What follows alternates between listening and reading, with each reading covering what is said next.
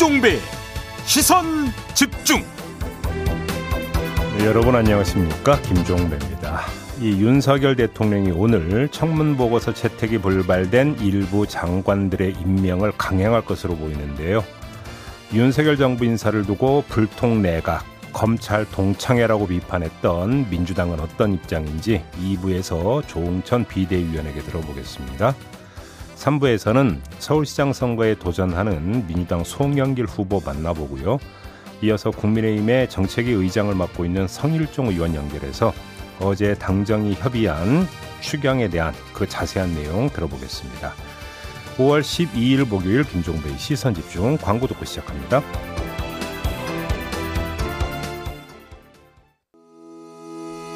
시선 집중은 촌철님들의 다양한 목소리를 기다립니다. 짧은 건 50원, 긴 건 100원인 문자 메시지 샵 8001번, 스마트 라디오 미니와 유튜브 라이브로도 시선 집중과 함께 하실 수 있습니다. 믿고 듣는 진품 시사 김종배의 시선 집중.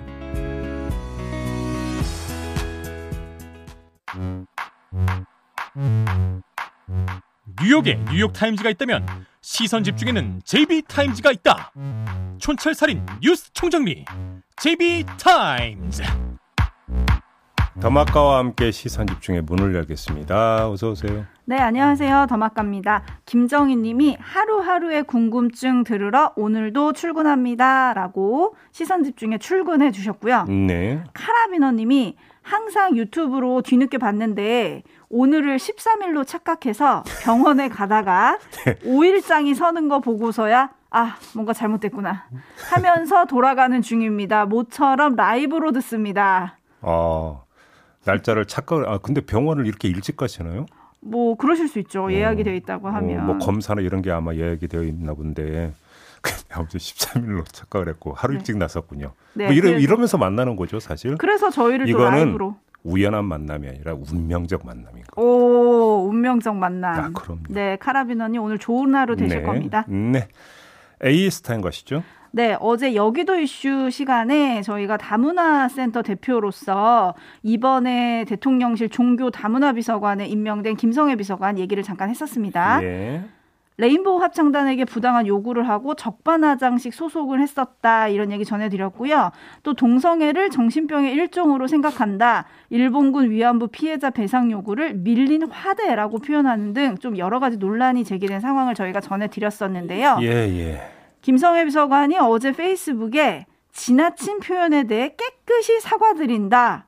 라고 썼습니다. 네. 근데 이 사과가 또 논란을 낳고 있습니다. 음흠. 좀 읽어드리면 종교 다문화 비서관에 임명됐다고 발표된 뒤 일부 언론들이 집요하게 저를 파헤치고 있다.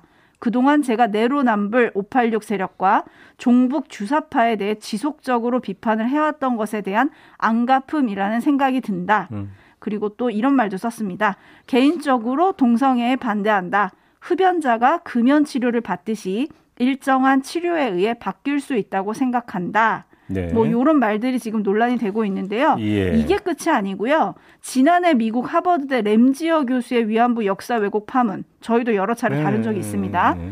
그때 무슨 말을 했냐면 조선시대 여성 절반이 성놀이개였다.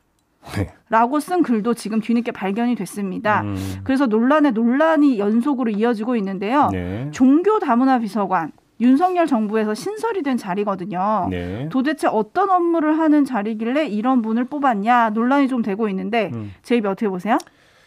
아, 말하지만 끝이 없는데요. 하나만 뽑아서 시간상 하나만 뽑아서 말씀드리겠는데 치료라고 하는 단어를 썼죠. 치료 동성애. 네. 치료라고 하는 단어는 그 대상은 환자라고 하는 판단이 깔려 있는 거잖아요. 그렇죠. 동성애자가 환자입니까? 음. 이런 인식을 가지고 어떻게 종교 다문화 비서관 역할을 합니까? 다문화라고 하는 게 뭔데요? 그래서 국제 문화. 국제 결혼은 가정 문제가 아니잖아요. 네. 다문화라고 하는 것이. 근데 이런 인식을 가지고 어떻게 그러니까 종교 다문화 비서관 역할을 수행할 수 있습니까? 한마디로 말씀드리면은요. 부적격 인사예요. 제가 볼 때 부적격. 네. 이게 말 그대로 아, 정말로 그 이야기를 하다가 말실수를 하는 경우가 있긴 있죠. 네. 표현을 잘못 어떤 선택해서 실수하는 경우 있다고 생각을 해요. 음. 근데 반복적으로 이렇게 나타나는 이건 그럼 뭐 표현의 실수가 아니잖아요. 그렇죠. 인식이 이렇게 되어 있는 거잖아요. 시각이. 네. 네. 이런 시각을 가지고 어떻게 다문화 정책 그 비서관 역할을 할 수가 있습니까? 더군다나 이 문제적 발언은 어제 사과문에 실렸다는 게 또더 네. 논란을 낳고 있고요. 음.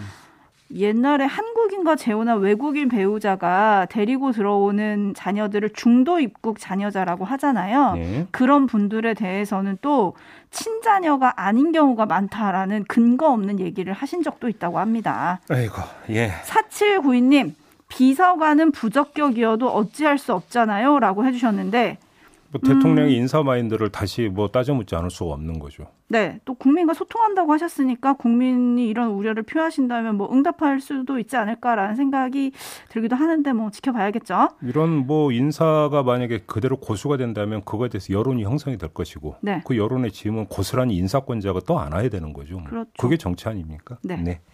뉴스와 분석이 함께하는 제이비타임즈 오늘 주목할 뉴스들 챙겨드리겠습니다. 먼저 첫 번째 뉴스는 어떤 건가요? 국민의힘이 연일 이재명 인천 개항을 이제 후보자죠. 후보자 이 출마를 공격을 하고 있습니다. 권성동 원내대표는 이재명 후보를 향해서 불체포 특권 포기를 선언하라. 이렇게까지 어제 요구를 했는데요. 이재명 후보가 어제 선대위 출범식에 참석해서 이렇게 대응을 했습니다. 한번 들어보시죠. 아, 제가 인생을 살면서 부당한 일을 한 일이 없기 때문에 검찰, 경찰 수사 아무리 압박해도 전혀 걱정되지 않습니다. 자꾸 방탄 방탄 하는데 여러분들은 물도 안 든 물총 두렵습니까? 걱정하지 않으셔도 됩니다. 네, 뭐 지은 죄가 없으니 두려움이 없다 이런 말도 덧붙이기도 했는데요. 예. 어떻게 봐야 할까요? 아무튼 그 출마를 둘러싸고 방탄 공방이 거세지고 있는 거잖아요. 네. 자, 그럼 먼저 이재명 후보나 민주당 입장에서 이런 공방이 꼭 나쁠까? 한번 이걸 좀 짚어보죠. 음? 이런 공방이 반복이 그 되면 지방선거 구도는 이재명 후보를 축으로 짜이게 됩니다. 그러니까 찬 이재명, 반 이재명 네. 이런 식으로 이제 구도가 짜이게 되는 거죠. 윤석열 정부 출범 직후 열리는 선거에서 윤석열 정부의 페이스에 선거 구도가 흡수되어 버리는 것보다 오히려 낫다고 판단할 수가 있습니다. 민주당에서는. 음, 네. 이 효과가 어떻게 되냐면 지난 대선 때 이재명 후보에게 표를 줬던 지지층을 결집만 시킬 수 있다면이라고는 물론 단서 조항이 달리긴 합니다. 그렇죠? 네. 근데 이재명 후보가 등판해서 이들만 전부 다 결집을 하더라도 지방선거에서 상당한 성과를 거둘 수 있다고 봤기 때문에 지도부가 또 전략 공천을 했다는 거 봐야 되는 거 아니겠어요? 음, 네. 그런 상태에서 뭐 방탄을 둘러싼 공방에 대해서 이재명 존재가 계속 부각이 된다. 이것도 일종의 노이즈 마케팅 아니겠습니까? 아, 노이즈 마케팅. 네. 이렇게 해석을 할 수 있겠죠. 네네. 자, 그러면 국민의힘은 이재명 후보가 의원 배지를 달게 되면 그게 방탄 갑옷이 될 거라고 하지만 오히려 그 전부터 봐야 될 것 같아요. 선거 과정은 방탄 선거 과정에서 방탄 논란을 지피면 지필수록 이재명 후보를 지지하는 사람들의 실드 심리는 커지지 않겠습니까? 선거 과정에 가고 있는 특성이 뭐냐면 정서적 교감에 음. 폭과 깊이가 달라진다는 거거든요. 그렇죠. 네. 그런데도 왜 그러면 국민의힘은 방탄 출마 공격을 계속하는 걸까? 요번에는 국민의힘 입장에서 한번 봐야 될 것 같은데요. 네. 국민의힘 입장에선 그게 내상을 입히는 가장 좋은 방법이기 때문인 것 같습니다. 음흠. 이재명 후보의 당락, 그러니까 개항을 해서 당선되느냐 떨어지느냐 이 문제보다 설령 이재명 후보가 당선이 된다 하더라도 득표율이 어떻게 되느냐가 더 중요하다라는 것이고요. 네. 왜 그거에 따라서 이재명 후보의 정책 파워가 달라지는 것이기 때문에 더 나아가서 지방선거 전체 성적표가 달라질 수 있다. 이렇게 보는 것 같고요. 음. 이재명 후보를 공격함으로써 음, 개양을 해서의 그러니까 결과를 압승이 아닌 신승 요거로 만들고 지방선거 판세도 국힘이 만약에 이기는 구도로 나온다면 어떻게 되는 겁니까? 이재명 후보의 정계 복귀가 궁색한 복귀, 확장력 없는 일신의 복귀로 제한되어 버리는 것이죠. 네. 그러니까 낙선을 목표로 한다기보다는 설령 이재명 후보가 당선이 된다 하더라도 최대한 쪼그라뜨린 상태에서 당선되도록 한다. 음흠. 그래서 내상을 입힌다. 이런 건데요. 여기에는 또 한 가지가 있는 것입니다. 방탄 출마 논란이 어떤 그 효과를 또 그 포석으로 작동할 수 있게 하느냐면 만에 하나라도 나중에 이재명 수사가 정말로 전면화된다고 한다면 그거를 기정사실화하는 다시 말해서 선거 과정에서 방탄 이야기는 수사를 전제로 하는 이야기잖아요. 그렇죠. 수사 돌입, 수사 개시를 기정사실화하는 정치적 효과를 발생을 시키는 거 아니겠습니까? 그렇기 때문에 이것이 뭐 나중에 보복이다 이런 식으로 맞대응할 수 있는 여지를 줄여버린다. 음흠. 아마 요 점도 함께 보고 있는 것 같은데요. 네. 이렇게 놓고 본다면 이재명 후보를 둘러싼 공방의 양상은 KO를 시키느냐 마느냐라는 그 게임이 아니라 판정 승으로 가느냐 판정 패로 가느냐라는 그 게임으로 봐야 될 것 같습니다. 음. 잽을 계속 날려서 점수를 따면서 다음 라운드를 준비하는 네. 이런 양상이라고 봐야 되지 않을까 싶습니다. 네, 안티프라미 님이 죄가 없으면 살 것이고 죄가 있으면 죽을 것이다. 뭐 이렇게 정리를 해 주셨는데 지금 제이비가 말씀하신 대로 그 잽이 얼마나 타격을 입히느냐 또는 그 잽을 얼마나 잘 피하느냐 이런 싸움이 될 것 같은데요. 네. 한편 이재명 후보 출마에 대해서 여전히 당내에 좀 우려 목소리들이, 목소리들이 좀 있잖아요. 네. 가장 대표적으로 불가론을 폈던 분이 최재성 전 청와대 정무수석인데 음. 어제 한 인터뷰에서 이렇게 얘기를 했어요. 지방선거 서울 경기에서 패하면 이재명 민주당 총괄 선대위원장에게 일정 부분 책임이 돌아갈 거다. 음. 완승을 내걸 것이 아니라 좀 더 낮은 자세가 필요하다라고 주문을 했던데 네. 요건 좀 어떻게 보세요? 근데 그게 뭐 지금 별 의미가 없는 이야기인 게 오호. 이재명 후보는 이미 지방선거에서 과반 승리를 이미 내걸어 버려 버렸잖아요. 했죠. 그렇기 때문에 그걸 그러니까 거둘 수는 없는 거잖아요. 네. 그러니까 결국은 그러면 지방선거 승리 여부를 재는 척도를 이미 이재명 후보 스스로가 과반 승리로 내 걸었기 때문에 이게 이제 평가의 잣대가 되는 것이겠죠. 네, 평가의 잣대. 그러니까 지금 이재명 후보가 대선 패배에도 불구하고 정치적 위상이 떨어지지 않았던 이유는 대선에서의 득표율이잖아요. 음. 그런데 이 문제가 지방선거에서 두 가지. 그러니까 지금에서 과반 승리로 가느냐 안 가느냐하고 개항을 해서 얼마나 압승하느냐. 이 두 가지에 따라서 재조정이 이루어진다라는 거죠.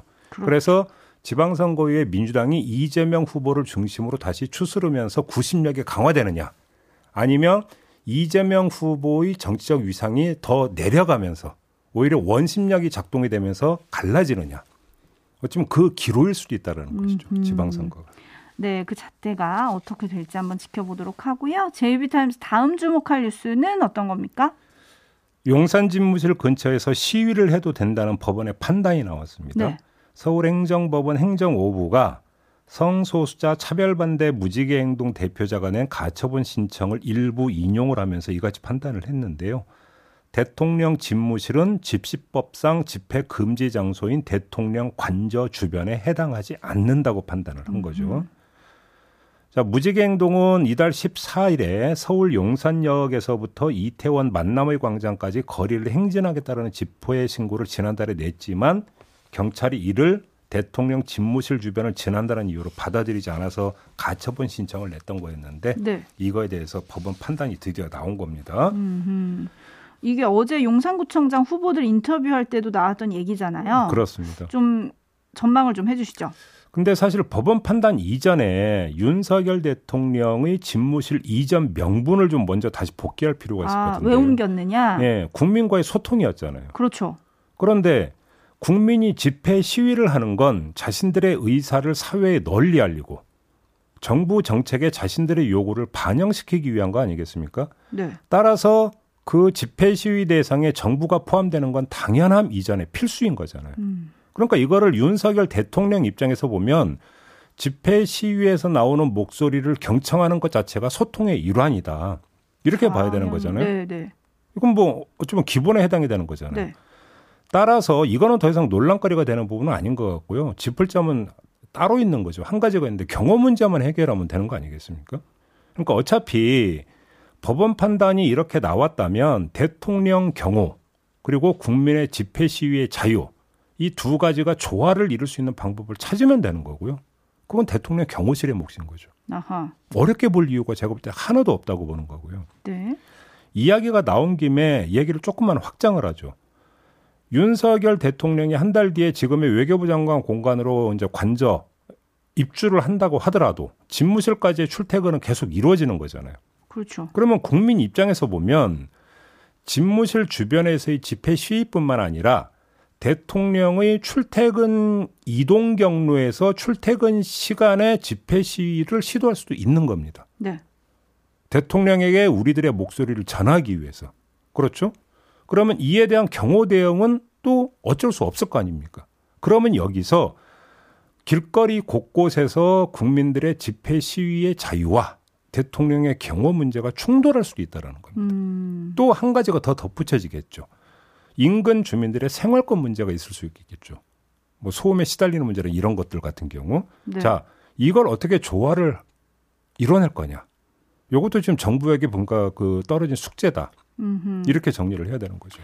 사실 이런 조화의 방법은 취임 이전에 이미 좀 플랜이 짜 있어야 되는 게 아닌가 싶기는 한데요. 네. 아무튼 지켜봐야 할 문제인 것 같고 그런데 어제 윤석열 대통령이 첫 출근을 하지 않았습니까? 네. 근데 그 첫 출근을 앞두고 똑같이 미신고 상태였지만 SPC 파리바게트 노조 타나 멈춰라라고 써, 쓰인 현수막은 철거를 음흠. 시켰고요. 음. 취임 축하라고 쓰여있는 현수막은 그대로 걸리게 뒀다. 네. 이런 경찰의 조치를 두고 선택적 정의냐라고 좀 긴 말이 나오고 있는 상황이라서요. 예. 좀 이런 것들도 논란이 되지 않게 좀 조금 대응을 좀 잘 해주셔야 하지 않은가라는 제가 생각이 볼 때는 뭐 이건 경찰의 과잉 대응이라고 생각을 해야 되겠는데요. 이런 게 누적이 되고 쌓이면 뭘로 가느냐면 정권의 부담으로 가는 거죠. 그렇죠. 그러면서그 부담에 어떤 낙인이 찍힙니까? 불통이라는 낙인이 찍히게 되는 네. 거예요. 그러면 집무실 이전했던 그 대의 명분은 어떻게 되는 겁니까? 사라지게 스스로. 되는 거죠. 깎이는 거잖아요. 네. 자, 뉴스와 분석이 함께하는 JB TIMES 함께하고 계신데요. 다음 주목할 뉴스 오디오로 먼저 만나보시죠. 대통령 공약사항은 그대로 다 이행이 되는 겁니다. 최소 600이기 때문에 업종별로 따라서 600에서 플러스 알파가 있을 것이다 이렇게 보면 됩니다. 53조 원의 2천문학적 초과 세수는 국가 살림의 근간을 흔들 만큼 매우 심각한 문제이므로 예산 당국과 세정 당국의 의도성 등을 철저히 따져보고 대응하겠습니다. 네, 지금 그 여야 원내대표 목소리 모두 들었는데요. 아무튼 34조 플러스 알파의 추경을 된거 오늘 편성해서 그러니까 발표한다는 거잖아요. 네. 그래서 소상공인과 자영업자들에게 최소 600만 원 거기다가 업종 뭐 이런 거 따라서 플러스 알파를 더 주겠다 이런 거잖아요. 애당초 약속을 지키는 것이기 때문에 그건 잘한 결정이라고 생각합니다. 음. 평가를 해야 되는 거죠. 뭐 저희 방송에서 일관되게 계속 그 말씀을 네네. 해왔던 그러니까 드렸던 거니까요. 다만 요 점은 좀 짚어봐야 될 것 같습니다. 자, 그러면 이제 재원 마련이 어떻게 되느냐가 이제 가장 중요한 문제인 것 같은데 국민의힘의 등과 정책위 의장을 맡고 있는 성일종 의원은 국채 발행을 검토하느냐는 기자들의 질문에 없다 이렇게 잘랐거든요. 네. 그러면 세출 구조 조정 말고 또 어디서 재원을 조달하느냐 이 문제가 발생하는 건데 음. 초과 세수가 있었다라는 거잖아요. 네네. 있을 예정이라는 거잖아요. 엄밀하게 더 이야기를 하면. 그렇죠. 이거에 대해서 이제 조금 전 박홍근 그러니까 더불어민주당 원내대표가 상당히 격앙된 목소리를 낸 건데 무슨 이야기냐면 그러면 도대체 이전에 그러니까 기재부가 잡았던 세수 추계는 뭐냐라는 이야기로 좀 연결이 되는 거잖아요. 네. 결국은 그럼 기재부가 뭐라고 표현을 해야 되는 거야? 장난친다? 민주당에서는 음. 이렇게도 좀 인식할 수가 있는 것 같고 그래서 예산 편성권을 정부에서 국회로 가져와야 되는 거 아니냐. 네. 뭐 이런 주장까지 나온 건데요. 이건 헌법 개정 사항이거든요. 음흠. 헌법 개정 사항이기 때문에 현실적으로 가능하냐 이런 문제는 좀 제기를 해야 되겠는데 네. 다만 민주당이 상당히 열받아 하는 건 맞는 것 같다. 음. 왜 그러냐면 거기에는 그러면 민주당이 여당일 때 그 추경 편성 요구와 국민의힘이 여당이 되고 나서의 추경 편성 요구에 대한 기재부의 대응 태도와 받아들이는 수용의 정도가 달라졌기 때문인 거잖아요. 그렇죠. 자, 이거에 대해서 이제 그 민주당이 상당히 열받아 오고 지금 날을 세우고 있는 건데 이게 앞으로 어떻게 될지 좀 지켜봐야 되는 문제인 것 같고요. 네. 기재부 입장에서도 만약에 입장과 태도가 바뀌었다면 그 이유가 뭐냐도 사실은 우리가 점검을 해야 되는 거죠. 음. 그 이유는 분명히 밝혀져야 되는 거 아니겠습니까? 그렇죠. 그것이 장관이 교체가 됐기 때문일까요? 아니면 대통령이 교체됐기 때문일까요? 둘 다? 제가 볼 때는 둘 다일 것 같은데요. 이 문제도 분명히 좀 짚어야 되는 문제가 있는 것 같습니다. 여기에는 또 근본적으로 뭐가 깔려 있냐면 모든 건 기재부의 문제냐? 아니면 국정 최고 책임자의 의지에 따라서 기재부를 움직일 수 있는 폭이 달라지는 것이냐 이것도 사실은 함께 점검이 돼야 되는 문제, 기본의 문제라고 봐야 돼요. 당연히 점검이 돼야 될 문제인 것 같고요. 네. 데이지님이 기재부의 정치력이라고 해주셨고, 아 기재부 정치입니까? 네. 네. 정치력하고 음. 소급 적용도 되는 건가요?라고 물어주셨는데, 그건 아닌 요거, 것 같은데요. 네, 이게 지금 빠졌다는 게또 네. 논란이거든요. 자세한 네. 얘기는 저희 3부 국민의힘 네. 성일종 정책위 의장과의 인터뷰에서 음. 짚어드리도록 하겠습니다. 네, 아무튼 편성이 됐다는 거 좀 알차게 좀 집행이 됐으면 좋겠다 이런 말씀을 좀 꼭 그러니까 전해드리도록 하겠고요. 자, JB타임즈 마무리하겠습니다. 더마카 수고하셨습니다. 고맙습니다.